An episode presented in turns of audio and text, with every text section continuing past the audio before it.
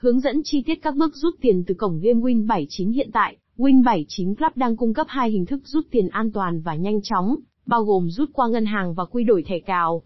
Cả hai cách thanh toán này tại Win79 đều được thiết kế để sử dụng dễ dàng, phù hợp với ngay cả người chơi mới. Hướng dẫn thao tác rút qua ngân hàng để rút tiền qua ngân hàng tại Win79, bạn cần thực hiện theo các bước sau. Bước 1, chọn ngân hàng muốn thực hiện giao dịch rút tiền.